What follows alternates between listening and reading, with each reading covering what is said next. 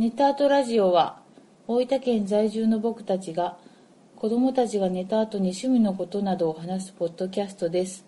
何事にもにわか体質の2人ですので内容の緩さについてはご容赦ください。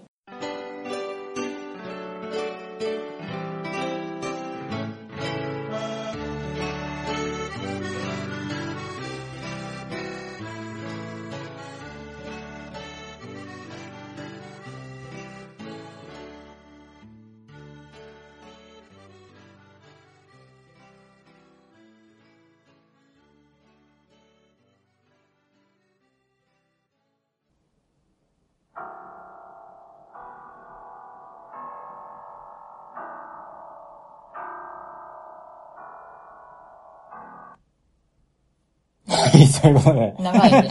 この音結構入りにくい。心霊的なもの。そうですね。後半戦ということで。はい。早速またお便りをそうですね。紹介させていただきたいとはい。思います。はい。いつも楽しく拝聴しています。13勝4敗、牛月です。今年も。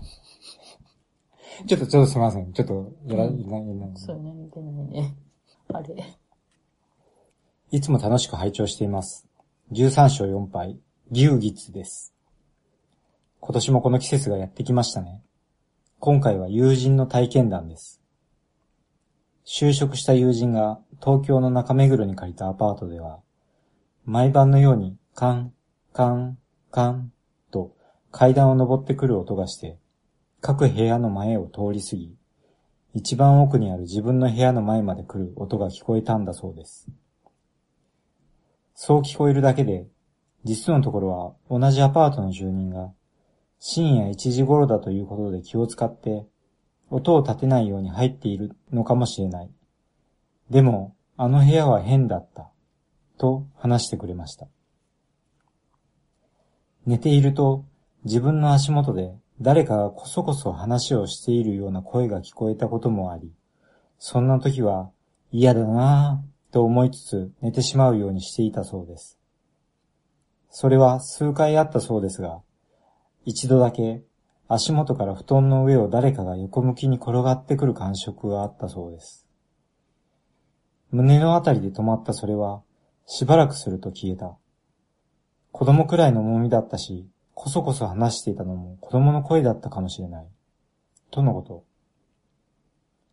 転がるそれは一度きりでしたが、ある晩、ふっと目を覚ますと、目の前に黒い人のようなものがいたそうです。空中に渦のような、もやのような何かがあり、そこから胸から上を出して、こちらを覗き込んでいたそうです。一階に住んでいた兄貴は、深夜の階段を登る音は聞いたことがないって言ってた。夏でもクーラーを使わないくらい涼しい部屋だったし、おでこから上が縦に長い人が布団の横に立っていることもあった。そいつら、日によって増えたり減ったりするんだよね。夜勤もあるような仕事で疲れてたのかもしれないけど、大家さんも入居者の入れ替わりが激しいって言って言ってたから、あの部屋は霊道だったんじゃないかと思うんだよ、と言ってました。結局、一年弱で仕事を辞めて実家に帰った彼は、その後もお見合い相手に尾行されたり、妹に貯金を使われるなど、怖い体験をするのですが、霊的な体験はそれっきりないようです。ありがとうございます。ちょっとすみませんね、後半。後半、後半なんか、まさかの、あの、霊的じゃない怖い話がね。いやいやいや、それも怖いですよ。いや、あの、持ってかれましたよね。持ってかれたね。お見合い相手に尾行されたりとか、いやー、妹に貯金を使われた話も聞いてみたいですね。そうね。ちょっと犯罪の匂いがするけどですね。よね。するね。どうですか？いや、牛吉さん、うん。あのーまあ、セルジオ・モラエスさん。あの、まあ、またあの、例年ね、うん。ちょっと解説が必要な方からメールいただいてるんですけど、ね。あの、牛吉っていうね、うんうん。背中にうん。入れ墨。うん。しかもね、牛ギツっていうカタカナを反転させた入れ墨をうん背中にしてるうん。格闘家、うん。セルジオ・モラエスっていう格闘家がうん。いるんですよ。うん。うん。まあ多分柔術をうん。間違ったんだろうな。で、確かに、うん。あ13勝4敗で、うん。前回あの、ティム・ミンズにうん。勝ちまして、あ、強いのね。はい。うん。なかなか調子も上げてきてます。ギウギそんなギウギツさんが。いや、しかしね、うんなんかちょっとこう、不条理感。うんう。ん。あのーおでこから上が縦に長い人が布団の横に立ってるとかね。この不気味な感じ、どん、な？あ。いいよね。う。うんん。しかも夏でもクーラーいらないってさ、そうそうそう。本当に冷凍ってあんのかもしれないよ。あとね、やっぱこの、こう、すごくうまいなと思ったのが、うん足元から布団の上を誰かが横向きに転がってくる感触って、うん。わかるやん。うん重みがさ。うわ。その辺の感じがね、やっぱすごいよね。すごいなって読みながらうね、ん。思いましたね。結構重たいよね。重たい。あの、子供くらいの重みだったっていうのも、やっぱり、子供お子さんがいる家庭とかは特にね、うん。実感として。そうね、ああいう感じだなってう。いうんあの、うちの子供がね、うん。息子くんが、うんうちあの、一応2階があるんだけど、うん。この間、階段がドドンって音が聞こえてきて、うん。あら？と思って、見に行ったら息子がね、階段のこう下の方でうん。泣いてるんだよ。うん。どうしたん？って聞いたら、うん。上に何かおった？は？ぁ あおおらんやろと。あの、やっぱりこう、怖い話を聞くときは、うん。やっぱこう、そういうのもこう、怖いなってこう、スッと聞くんだけど、やっうん。ぱリアルでね、い、いられちゃ困るんで、え、いや、おらんやろ。そうね、遠いところうでん、他人事としてやっぱり そうそうそう。楽しみたいじゃん。それ、うんそんな近いところでは。そうそう。だけどね、うんすぐもう上にうん。上がって、うん。こう部屋見て、いうん。やいや、おらんで、うん。大丈夫でって言ったけど、うん。息子はもう、怖いっつってもう2階 階段上がったとこからもう動ききらん。うわ、怖いって言って。そう、ガチやん。まあ、息子は怖がりだからね。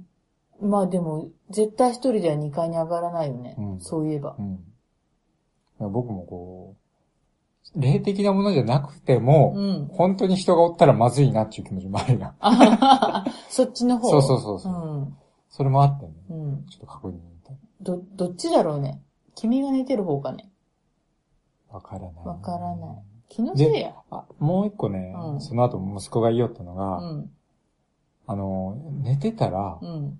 黒いものが浮かんでたってこっちやん。こっちの部屋やん。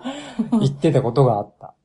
退治した、そうそう、ここでね、うんあの、くう黒い渦のようなもうん。の、あ、黒い人のもようなものか。うんう。ん。ってあったけどな、黒いものが浮かんでた言ってたことだった。それ、僕やっつけたんや、って言うと。よかった。その時絶対起こさんでほしい。絶対に。怖いよね。子供ってその、わかんないけど、うんまあ想像力豊かなところもあるから、うんうん。急にそんな話される。あるよね。なんかね、知り合いのさ、うん。子供もさ、う同い年のうんうん、うん。子供がいるお友達がいるんだけど、今まさに住んでるその家うのん。窓の方見てね、うん。赤い女の人が笑ってるのって、あれ誰？怖いよね。そうね。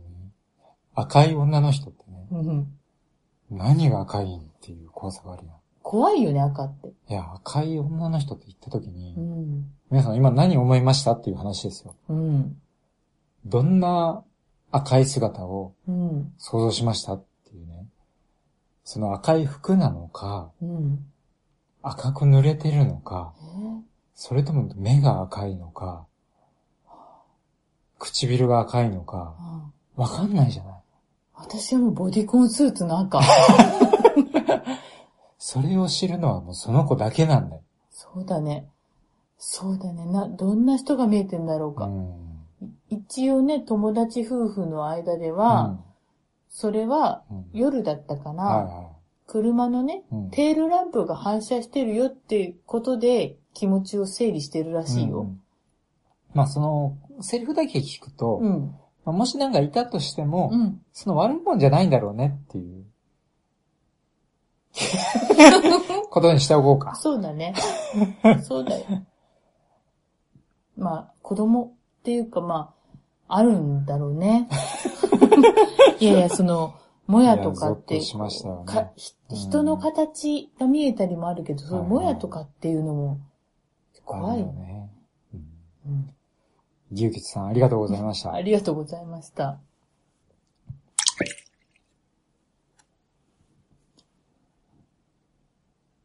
ハンドルネーム、カリスさん。はじめまして。待ってました心霊の会。前回も二人の語り口が絶妙で何度も聞きました。ちなみに私のお気に入りの本は、工藤美代子さんのもしもノンフィクション作家がお化けに出会ったらです。他にも数冊自身の霊体験にまつわる本がありますが、強引に読者の感情を揺さぶろうとするところが一切なく、エピソードごとに叙情的で淡々と語られています。どの話も事実は結構凄まじいのに、読んだ後しみじみと余韻が残ります。さて、私は霊感はないのですが、昔一つだけ変な体験をしました。もう20年くらい前のお盆休みの出来事です。私は会社の同期の女の子と二人で新幹線に乗って尾道に旅行に来ていました。その日の宿は安くて小さな民宿で感じの悪い痩せたおばあさんが切り盛りしていました。通された部屋は1階で、外から簡単に出入りできる作りになっていて、不用心だし、何かにつけ嫌な感じの宿でした。夜になり、友達と二人布団を並べて寝ていると、自分の頭のすぐ近くに人が歩いている振動を感じ、徐々に覚醒していきました。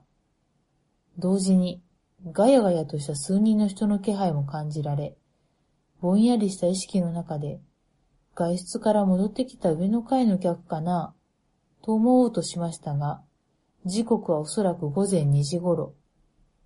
そもそも他にお客がいたのかどうかもわかりません。ふと、隣の友達を見ると彼女も目を覚ました様子で、金縛りに遭っていたと言います。とにかく気味が悪くて、どうしてもその場にいられなくなった私たちは、外をしばらく歩いて過ごしました。戻っても眠れずに、ひたすら朝が来るのを待つ時間の辛くて長かったこと、結局のところ、目では見ていないので、それが何だったかはわからないです。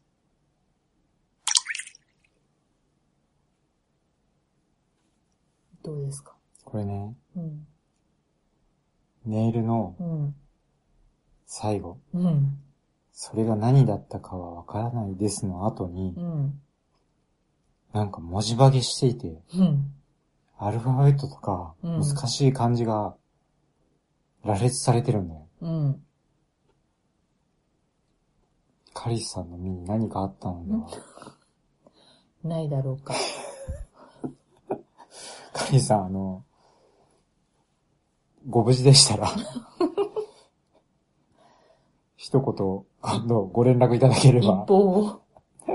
さ、最後、もし化けしてるんで、何か、何があったのではっていう怖さがね、そうね、そぜひ、ご無事で、ご無事で。この放送を聞いていてくれることを祈ってます。そうね。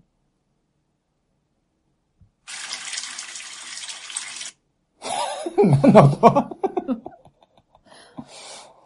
お待ちしてます。あの、尾道っていうのがね、うんなんかいいよねって思って、あの本を思い出したよあのね。僕前、このポッドキャストでも話したんですけど、うんあのうん森見富彦さんのうん。夜行っていう本の中で、その尾道が舞台になっていて、うん。非常にね、こう、風光明媚なんだけど、うん。反面ね、その小説の中では非常にこう不気味に描いていて、うん。その情景も浮かんだんでね、うんなんだろう、こう、風光明媚なこう、ところって、その反動かこう、不気味さも、まあ、光がある分、影もあある、ありそうなね、うんうん。感じがして、うん。非常にこう、怖い話ですよね。ね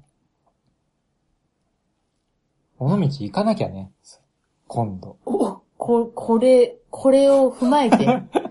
あの本も踏まえて。踏まえて、怖えな尾道ラーメあ、そっちね。ン もあるしう、んうん。まあでも、ちょっと興味あるね。うそうですね。ん、どういうところなんだろうかって。うんカリスさんね、あの、心霊の回を何回も聞いてくれてるっていうのがね、すごい嬉しかったな。あの、そして、こんな喋り下手な二人の喋り方をは褒めていただい。なきん、か嬉しい、あったかい気持ちにご無事ならぜひ。そうですね。ご一報を。本当我々ご無事になってますんで。はい。いや、ありがとうございます。ありがとうございますはい。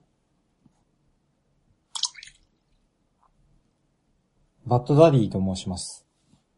今回心霊的なもの、怖いものの話を募集していることで、アメコミ枠ではなくゲーム枠として参加させていただきます。紹介しますのは、PC ゲーム、ストーカー、シャドウオブチェルノブイリ、スタルカーとお呼びいただければ幸いです。スタルカー、スタ、スタルカー。ジャンルはオープンワールド探索シューティング。舞台はタイトル通りチェルノブイリ原発付近でゾーンと呼ばれるそのフィールドを探索していくゲームなのですが、原発での謎の爆発事故以来、奇妙なアーティファクトが発生するようになってしまったという世界観です。とある下水道を探索中、自分に襲いかかるミリタリーと呼ばれる勢力、容赦なく銃弾を浴びせてくる敵に対し、バリバリ反撃を行う主人公。ここまでは普通のシューティング。しかし、突如、下水道内部で開けた場所に出ると、謎のうなり声とともにミリタリーの兵士が見えない何者かに倒されてしまいます。そして突然、自分にも襲いかかる透明の何か。もうパニックです。必死の思いで銃を撃ち、倒れたそれはグロテスクな怪物。口から触手を生やした人型の何かが倒れています。いつ襲われるかもしれない恐怖と戦いながら進めると、出口に近づいてきました。出口のはしごに近づいた瞬間、突然後ろから謎のダメージ。振り向くとジーパン一丁で異様に頭のでかい異様の人型が、必死に反撃しても攻撃は回避不可能。何度もゲームオーバーしました。FPS は数あれど、これほど明るい場所での普通の敵の方が安心できるゲームもないと思いました。そんなゾーンの愉快なフレンズとの楽しい時間を少しでも感じてもらえれば幸いです。それでは今後とも配信楽しみにしております。ヘルイヤー。ありがとうございます。ありがとうございます。ヘルイヤー。というのは、うん。バットマンのヴィランのうんうん。カイトマンの決め台詞。ほ さ、さっきから間ね、ちょっと解う。ちょっと説が解説がいるね。できますよね。うんありがたい話でね。うんうん。本当皆さん、あの、趣味が同じ方がね、ご提でいただいて、嬉しい限りです。嬉しい限りです。あの、面白そ。これやったことはないうない。私もないんやけど、うん怖いな。うん。あの、FPS ってわかる？わかんない。あのー、まあ、シューティングでこう、キャラクターを動かしながら、うんこう銃で撃つゲームなんやけど、うん。TPS っていうのがあって、それがサードパーソンシューターって言って、うん。画面にうん。自分のキャラクターが見えてるうん。のが TPS。うん。で、FPS っていうのが、うん。要は自分のこの視界がそのゲームの画面そのままになってるので、うんうん没入感が結構高い。うん。で、これ、あのーオープンワールドなんで、こうゲームしながらうん360度こうどこでも見れる。うん。見れながら動けるっていう感じなんで、うん。怖いと思う。VR とかでしちゃったらもうやばいんじゃないよね。あの、僕もこれはしたことないんやけど、うん。あの、フィアーっていう、うん。同じ FPS で、うん。あのーミリタリーものっぽくて、まあ、うん特殊部隊ものっぽくて、うんこう、犯罪者のところにね、うんこう、ドーンと入り込んで銃をバーバーっと撃ってると、うん。急に女の子の影がふって動いたりするの。うわーってなって、最初にこう、コントローラーを手放した。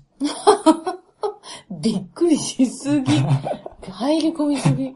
入り込む。それでしかもね、こう、イヤホンとかして、ゲあームすると、もうその音しか聞こえないしそ、っか。で、多分ね、これ本当あの、ダイさんもこのゲームで、うん。後ろからダメージがあって振り返ると、うん。その怪物がいたってう。いうんのって、こういうゲームならではなんやけど、うん。こう視点が自由なんで、うん。ある程度固定されて、うん固定されたゲームだったら、うん。どういう状態でそういう怪獣が襲ってくるかっていうのが、うんシナリオで決まってる。うん。けど、このゲームは、こう自由にこう顔を動かせるんで、うん。どういうタイミングで、うん。どういう怪物が視界に入ってくるかっていうのが、うん。そのゲームを動かした人の動かし方次第でうん。変わってくるから、うんすごく臨場感があるんだよね。うんうんうんだからね、すごいこう、こういうホラーってね、そういうゲームと合ってると思そうやな。うんあいもう親和性が高いうう。うね。ん、僕そのフィアってゲームクリアしきらんかったね、結局ね。うんコントローラー投げちゃうけどな。ダメやろ。い 怖かったからね。や、これさ、こう、まあ、ゲームとはいえ、うん。自分が見たことのないものに遭遇するっていう恐怖。うんうん映画でもそうやけうん。ど、うんだから私、ディセントとか、ああ、はいはいはいはい。クローバーフィールドとかも、はいは結構激コアなのよ。い。はいはいはいはこれもそうい。でしょ？一寸先で何が起こるかわからないわかんない怖さうんこれも確かにその FPS っていうこう視界が限ある意味限られてる、うんうんうん。そういう怖さはあると思バートダイさんこれしてらっしゃる？うで。すね。カートが強いな。スタルガそこ言う？ー。遊んでみたいですね。PC ゲームでしょ？う。うんん。できるじゃん。ちょっとうちのパソコンでは、あの、性能が追いついてない、追いついてないと思うんで、まあ、新しい PC をうん。買ってください。いや、です。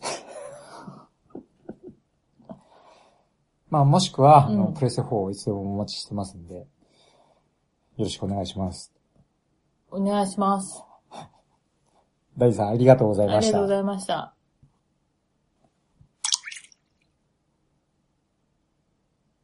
西郷さんからです。ネタアートラジオのお二人様こんばんは。心霊会のお話を募集されているとのことで久しぶりに投稿します。私は学生の頃、南半球のとある町に住んでいたのですが、ランニングが好きで、7月下旬のある夜、一人で近所の山のふもとを走っていました。そこにはちょうど良い傾斜の坂があり、よく坂道ダッシュの練習をしていたのです。その夜、練習前に坂の上で仰向けになり、夜空を眺めながらストレッチをしていたところ、空に大きな光があるのを目にしました。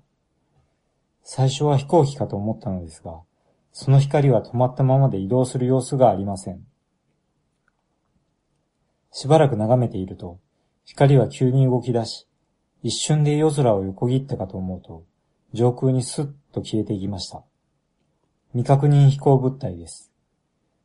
次の日、家に遊びに来た友人に、昨日の夜、空飛ぶ円盤を見たよ、と話すと、その友人は大変興味を持ち、それだったら地元の空港でも確認されているはずだから、問い合わせてみるとよい、と言われましたので、空港に電話をかけてみました。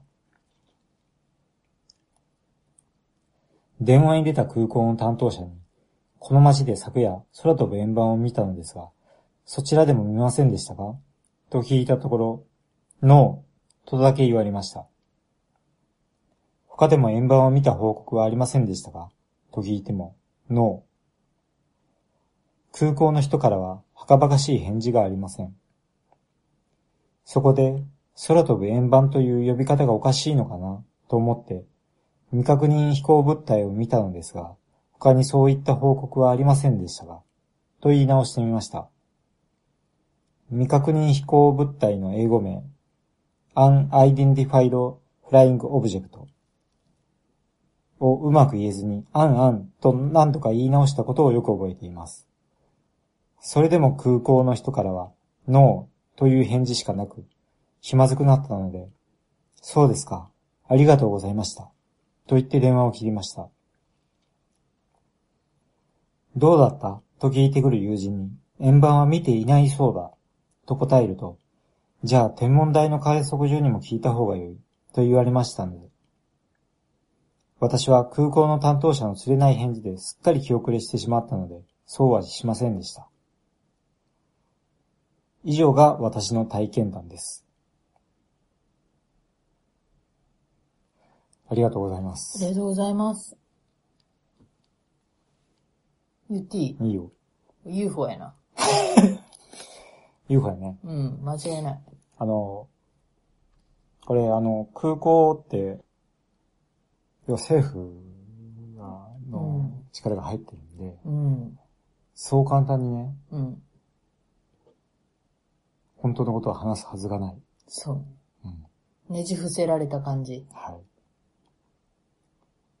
これね、天文台の観測所とかね、うん、あまり当時騒いでたらうん、政府から目をつけられてたかもしれない、ね。うん、うん。危ないとこでした。危ないとこでしたね。はい。これ南半球って、うんうん。あ、多分、英語、英語っていう、言われてたから、はいはいはい英語圏に住まれてたと思うんだけど、結構さ、うん。英語圏じゃないところうも、ん。UFO の目撃結構ある国そうやねあるじゃ。ん？うん。南米とかはね、うん、とやっぱ特ねに UFO 聞くよね。出やすい。やっぱあの辺って出るんやろうね。うん、日本はそんなに聞かんけど。いうん。や、まあでも言ってうも、ん。飛行機乗ってる人？うんうん。見てると思うよ。見てるね。うん、うん言えないだけで。まあこれもみ消しされてるね。これね、うん。被害者だね、西郷さん。被害者被害者だね。被害者。僕も見たことあるよ。おいつ？高校生の時に、うん、あの、文化祭があってて。うん、で、文化祭があると大体こう夜までやるじゃん。うん、うん、ただ、まあ当然僕ひねってたんで、うん、友達と抜け出してう、ん、近くの公園でうん遊んでたよね。うん、まあそろそろ文化祭も終わるけん戻ろうか、つって。うん、戻ったら、ちょうど頭の上うん、から光る物体がうん進行方向の先に向かってう、んシューって飛んでいったの。で、その形がう、ん、大きい丸みたいなやつに、こう、後ろにこう、尾ひれがこう、ついてるようなね、感じで、シューって飛んでいって、うん。あ、UFO だな。しかもね、二人で見た。友達と。へえ、珍しいね。うんうん。UFO やないもん。周りは暗いの？まあ、もう夜夜やけどね。夜やけん、うんうんそんなに人通りも。ちょうどこの間、うんその、オーストラリアに光る物体が落ちたっつって、うん、あの、ほ放送、報道がありよって、うん、それ見たのが、うん。あ、なんか同じような形だったの。当？時の記と憶のやつと。へえ、で、その、オーストラリアに落ちたやつは隕石だろうって言われちゃったけん、うん。まあもしかしたら隕石かもしれんな。というのを今になって思ったけど、うん。隕石かなーっていう気もね。もう隕石だったらもう、肉眼で見ちゃってるから大事故だよ。落ちてるよ、どっかう。んうん。へえ。まあ僕もその時警察にもしそんなことを言ってたらね、うん。自分身が危なかったかもしれない。マークされてたかもしれない。よく、命拾いしたな。した友達と一緒に。うん。で、西郷さんね、うん。あの西郷さんは、うん。お久しぶりでおす。久しぶり、ありがとうございます。本当、始めた当初からお便りいただいてて、そうなんです。非常にありがたいですね。こんなに大きくなりました。もうね、5年目突入したからね。そうなんですようん本当おかげさまではい続いてますと。細々と。ははい。ありがとうございあました。りがとうございます。鍋さんからです。私が小学生の頃の話ですから、今からもう35年くらい前のことです。あの頃はまだ昭和でした。テレビでは、アンディが見つめるキャッツアイと歌い、原田智代が時をかけて冒険し、ちょっとね、あ、なべさん。ちょっと、ちょっとよ読み直します？読み直しますよ読み直しますか？ちょっと。ね、はい。はいテレビでは、からいきますよ。はい。はいはい。テレビでは、アンリが、見つめる決済と歌い、原田智代が時をかけて冒険し、千葉にネズミの国が開園し、任天堂がファミコンを発売した頃です。私の実家から歩いて15分ほどのところには大きな墓地があります。そこは緑地整備がされていて公園墓地と呼ばれているところで、昼間や週末になると、家族連れが散歩がてら芝生で子供を遊ばせたりするようなところです。また、大きな道路と道路をつなぐように、墓地内に環状道路があったので、抜け道としてもよく使われ、昼間は比較的人も多車も多いのどかな場所。しかし、日が暮れるとさすがに墓地を歩く人は少なくなり、車もあまり通らなくなります。私の父は飼い犬の散歩のために、その墓地に週末よく行っていました。その時は真夏でしたので、散歩をするのはもっぱら朝早くか、日が落ち始めた夕方。その日、父は日が暮れ始めてから、日暮らしの鳴き声せに、いつもの墓地へと散歩に出かけました。昼間はうだるような暑さでも、夕方ともなると木々の多い公園墓地の中は、比較的涼しく、犬も父も散歩を楽しんでいました。その時父は視界の端に何か赤いものが動くとに気づいたそうです。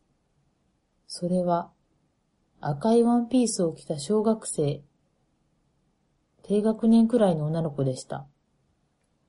昼間なら親御さんに連れられて子供が遊びに来ていることもありますが、日が落ちかけ、視界が濁ったオレンジとも褐色ともつかないような感じに染まったこんな時間に、小さな女の子が歩いてるなんて珍しい。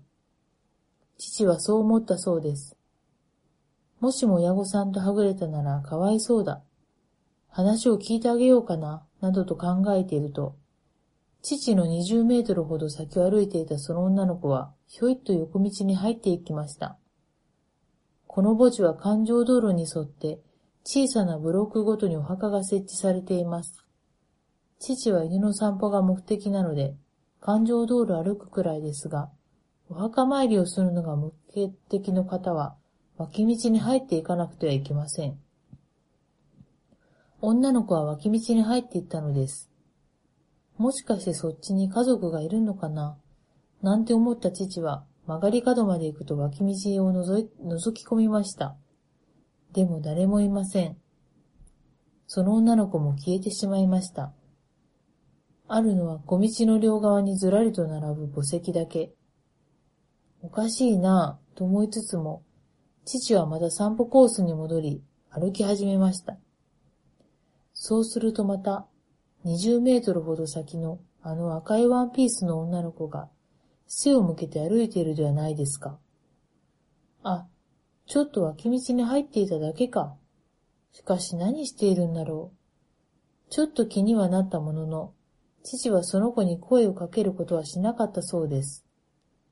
しばらくすると、またその女の子は脇道へ。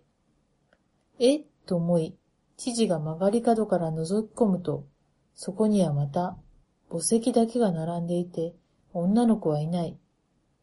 父の話によると、それを三、四回繰り返したそうです。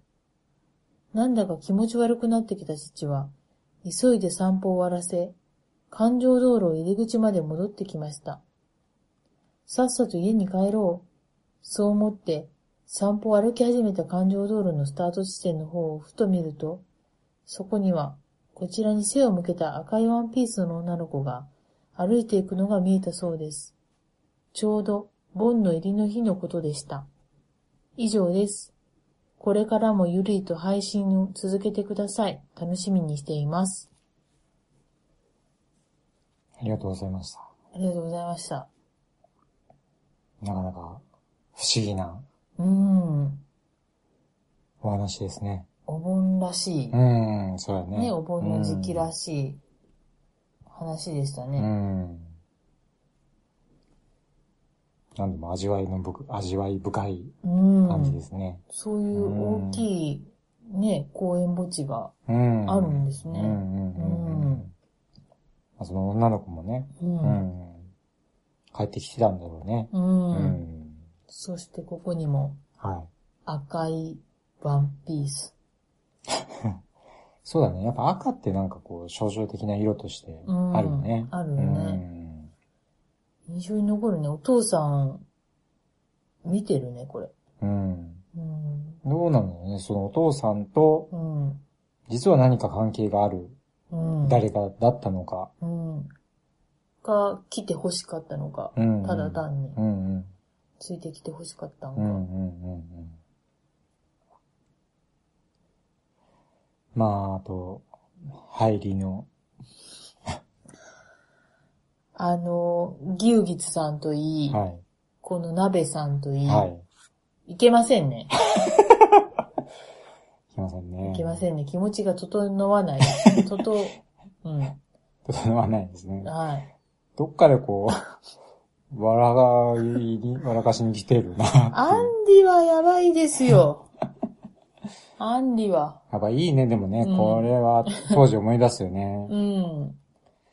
それは、私が高校生の頃ですから、全日本プロレスでは四天王が、新日本プロレスでは、闘魂三重士が活躍し、夏の G1 クライマックスで、長野が劇的な優勝を遂げた頃のことです。みたいなね。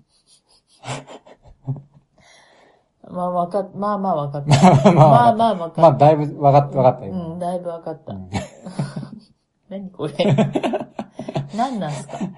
だから。そこ、そこで、そこで張り合おうとするのが。ね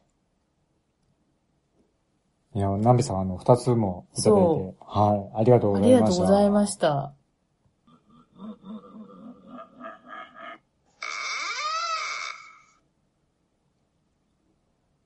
一応今回のはいお。便りは以上でそうです終わりね。です。いやーろ。前半から引き続き、は非常に面白かったですい。ね。面白かったですね本。当ありがたい。皆さんいろんな体験してますね。なんだかんだでうね、ん。持ってんじゃん。持ってますすよ。ごいね。そんな謙遜なさらないで。うん。立立派な派だね。霊体験とかですようん。僕もそんな体験したらもう立ち直れないけどね。好きだけどこういうお話聞くのはね。あ好きだけ人のおど、話聞くのは。ううんん。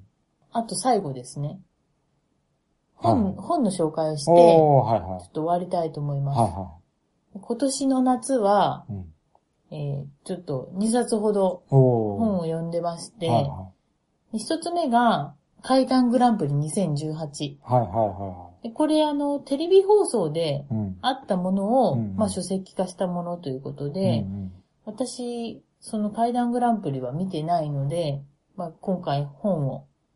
で、まあ有名どころで言うと山口敏太郎さんとか、はいはその他もろもろ大島てるさんといか、はい。はいはいはい。まあそういった方のお話も含めた、うんあの、お話うん。うんを、うんまあ本ではいはい。読んでます。はで、まあいろんな種類の怖い話があってい。う、ん。で、短いんでう、んうん。こうちょっとした合間にはいはい。とても読みやすいうん、怖い本でした。うんうんうんであともう一つ、うん。はい。えっ、と、メーテレ、はいはい。メーテレで、えっ、と、北野誠さんが、うんお前ら行くなっていう番組をしてるんですけど、うんうんそこに、事故物件、事故物件って言われてる、まあ、お家に住んでる芸人さん。はいはで、松原谷志さんっていう方がいるんですけい。ど、うんうんその人が出してる、怖い間取りっていう本です。で、これ、実際に、えっ、と、まあ、テレビで放映されてた、その、事故物件って言われるお家に住んでた時の話だとか、うんうんうんまあ、それ以外にも、今もなお住み続けてるんで、うんうんその話とかを、実際の間取りを載せながら、うんその体験談を書いていってるんですね。これ、うんめちゃめちゃ怖いです。うんうんだので、うん。だのでです。なのでじゃなくても、だので、ぜひとも、はいはい。あの、読んでいただければ、おすすめです。これ結構来てるよね、今この本。ぐいぐい来てると思う。いや、僕読んでないけど、うん間取り乗せながうら、ん。怖い話書くっていうのは新しいよね。新しい。でね、これディテールがすごくって、こう、大体バンって1ページ、1ページ使ってその間取りを書いてるんだけど、うんその話の間、うんその見開きの四隅にう、んその間取りをちっちゃく載せてあるの。左上にね。そう左上にページがね。うんうんだから、そのお話が終わるまでは、その間取りを確認しながら、ああ。お話を読めるので、常にその間取りを頭に入れながら。あそあ、面白い面白う。で、これヤフートップに多分載ってたりとかしてうんうんて、この谷さんが。い。谷さん、喋りもね、面白いしね。そうなの。うん。面白いって怖いしねあ、。そうそうそうそう。うん。実際ね、うん怖いよ。あの、こう、事故物件に集中した怖い話で、かつその人が経験した話っていうのはね、うん。なかなかないよね。そこだけクローズアップするっていうのは。そう。で、こう、まあ、テレビでは、ここまでっていう多分、線引きがあるかもしれないんだけど、結構掘り下げて書いてるから、住み続けるっていうのすごいなと思って、ん単純に。まあ、そんな、はちょっとおすすめの本をねお二つ。紹介しました。まあ、ということで、はい。今年の心霊的なものの回も、うん。これにて終了と。寝た後、夏、これにてしまいはい。決まったね。決まりました。あ、最後最後のね、締めを今していただいたここの話をもって、はいはい。夏は終わったよと。はい。ですね。うんもうこれは、これ以降はもうあの、涼しくなることをただただね、そうそ祈ってますんう。で。そうです。はい。じゃあまた、はい。ちょっと来年目指して、うん。来年も開催できたらいいな。そうね。まあいろいろ皆さんこう、怖い体験もするだろうけど、うん。